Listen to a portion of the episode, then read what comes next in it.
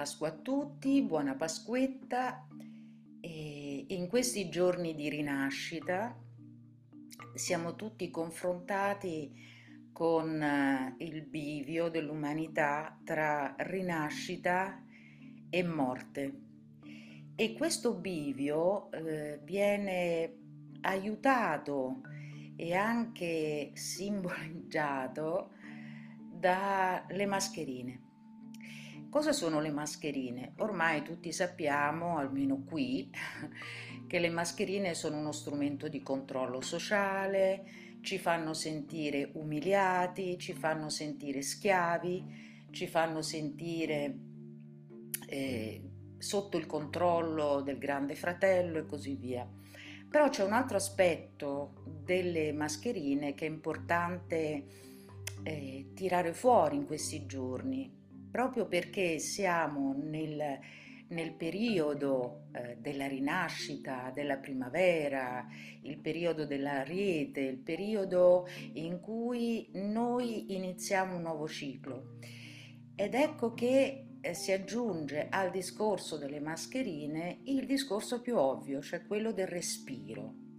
Se il respiro è vita, e lo sappiamo bene, perché è così facile vietare alle persone di respirare facendole respirare tutto il giorno dentro dei cosi pieni di flanella e di agenti patogeni? Perché è così facile? Perché il respiro, cari signori, è uguale alla vita e il respiro, come la vita, fa paura. Diceva Marcello Marchesi, la vita è la cosa più pericolosa dell'universo perché alla fine si finisce sempre per morire.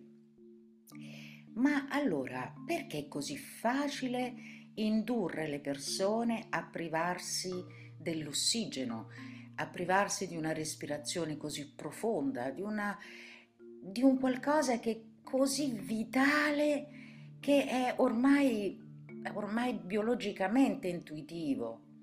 Perché? Facciamo un passo indietro.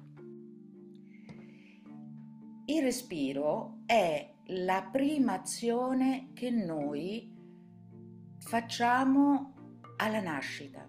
Appena nati, la prima cosa che facciamo è riempire i polmoni d'aria, respirare e piangere come ossessi. Allora, se il respiro è il primo eh, imprinting della vita da vivi, c'è da chiedersi perché è così facile rinunciare al respiro e quindi alla vita. Perché, in poche parole, le mascherine sono un propedeutico ad accettare di morire lentamente con i vaccini. Perché appunto al momento della nascita noi facciamo il nostro primo respiro, ma per arrivare a questo primo respiro dobbiamo capire che cosa c'è dietro. Immaginate un bimbo che per nove mesi o giù di lì, che sia settimino o che sia prematuro, comunque un bimbo per molti mesi sta al calduccio a 37 gradi, nella penombra, in una sacca amniotica, galleggia nell'acqua ed è custodito dalle energie materne. Questo bambino, una volta che inizia il travaglio, Normalmente quello che viene chiamato nascita naturale è in realtà indotta molto spesso e complicata dalla medicalizzazione, cioè si danno dei, eh, dei medicamenti, dei farmaci e delle manovre che a volte complicano la situazione sia alla madre che al bambino. Non scenderò in dettagli perché non è questa la sede, ma la cosa importante è che questo bambino, quando affronta la, la nascita, il travaglio, non ha spesso l'idea di nascere, ma l'idea di una grande sofferenza. Ma quello che lo sostiene, quello che lo fa sentire che ha una speranza di continuare a vivere nonostante le strettoie del canale di nascita, nonostante le contrazioni che lo portano a, a vivere questi sussulti che lo strappano dalla pace del liquido amniotico, ma com- continua ad avere una sensazione vitale perché è connesso alla mamma. È connesso alla mamma tramite non solo eh, la sacca, ma ah, ovviamente anche il cordone ombelicale, da cui passa tutto, il sangue, l'ossigeno e così via.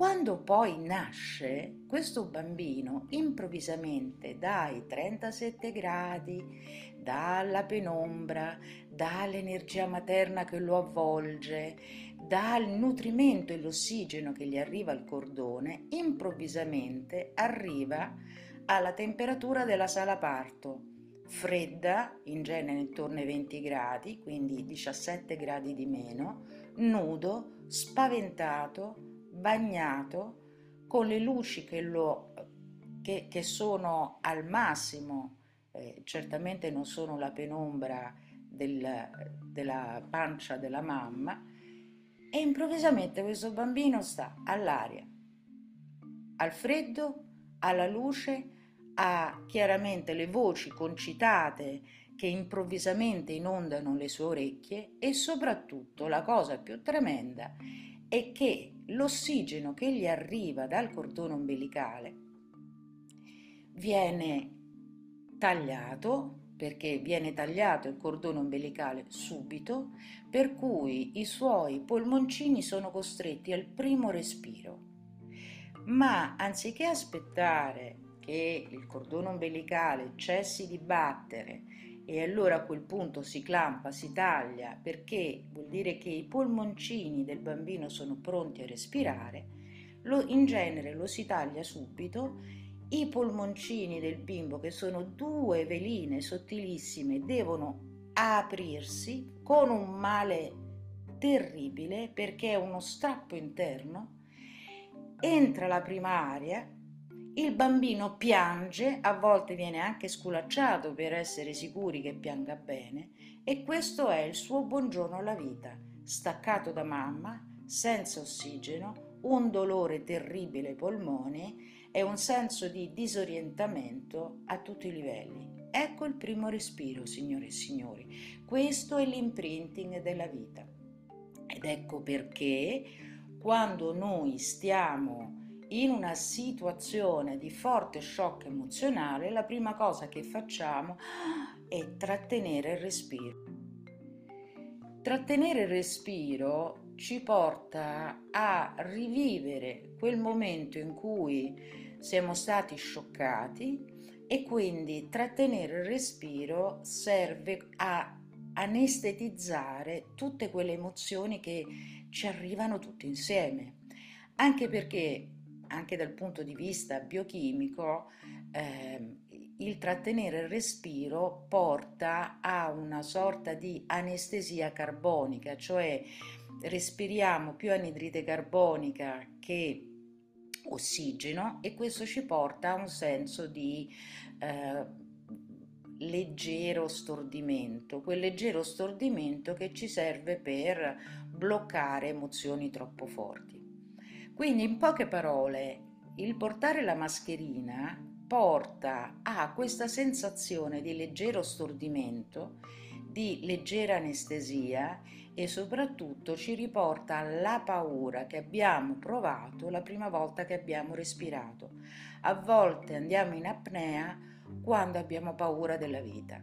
Quindi avere paura della vita significa non respirare e non respirare non fa che aumentare la paura della vita e preferiamo una sorta di limbo farmacologico, compresi i vaccini, piuttosto che accettare la sfida della vita.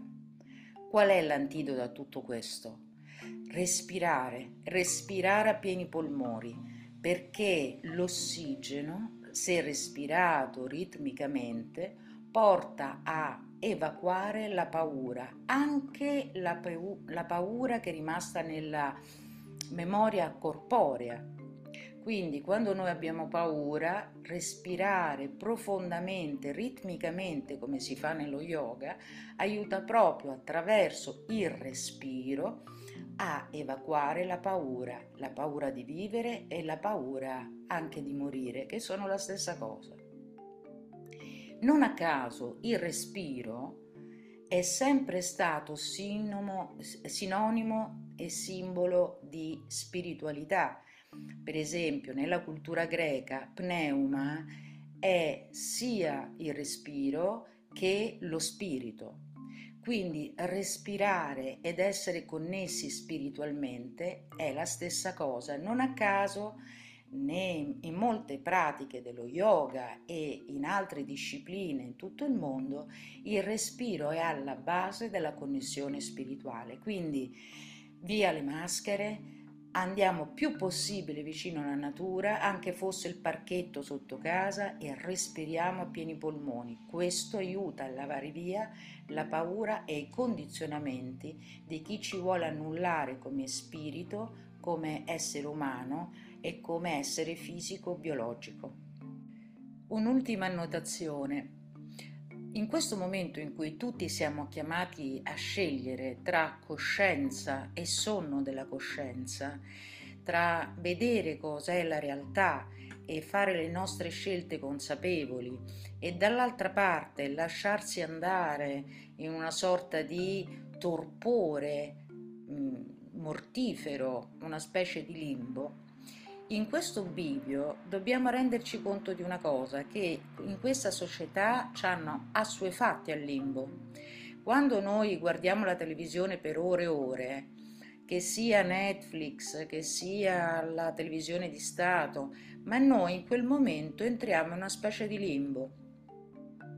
Quando qualcuno si fa una canna, entra in una specie di limbo quando prendiamo troppe medicine entriamo in una specie di limbo.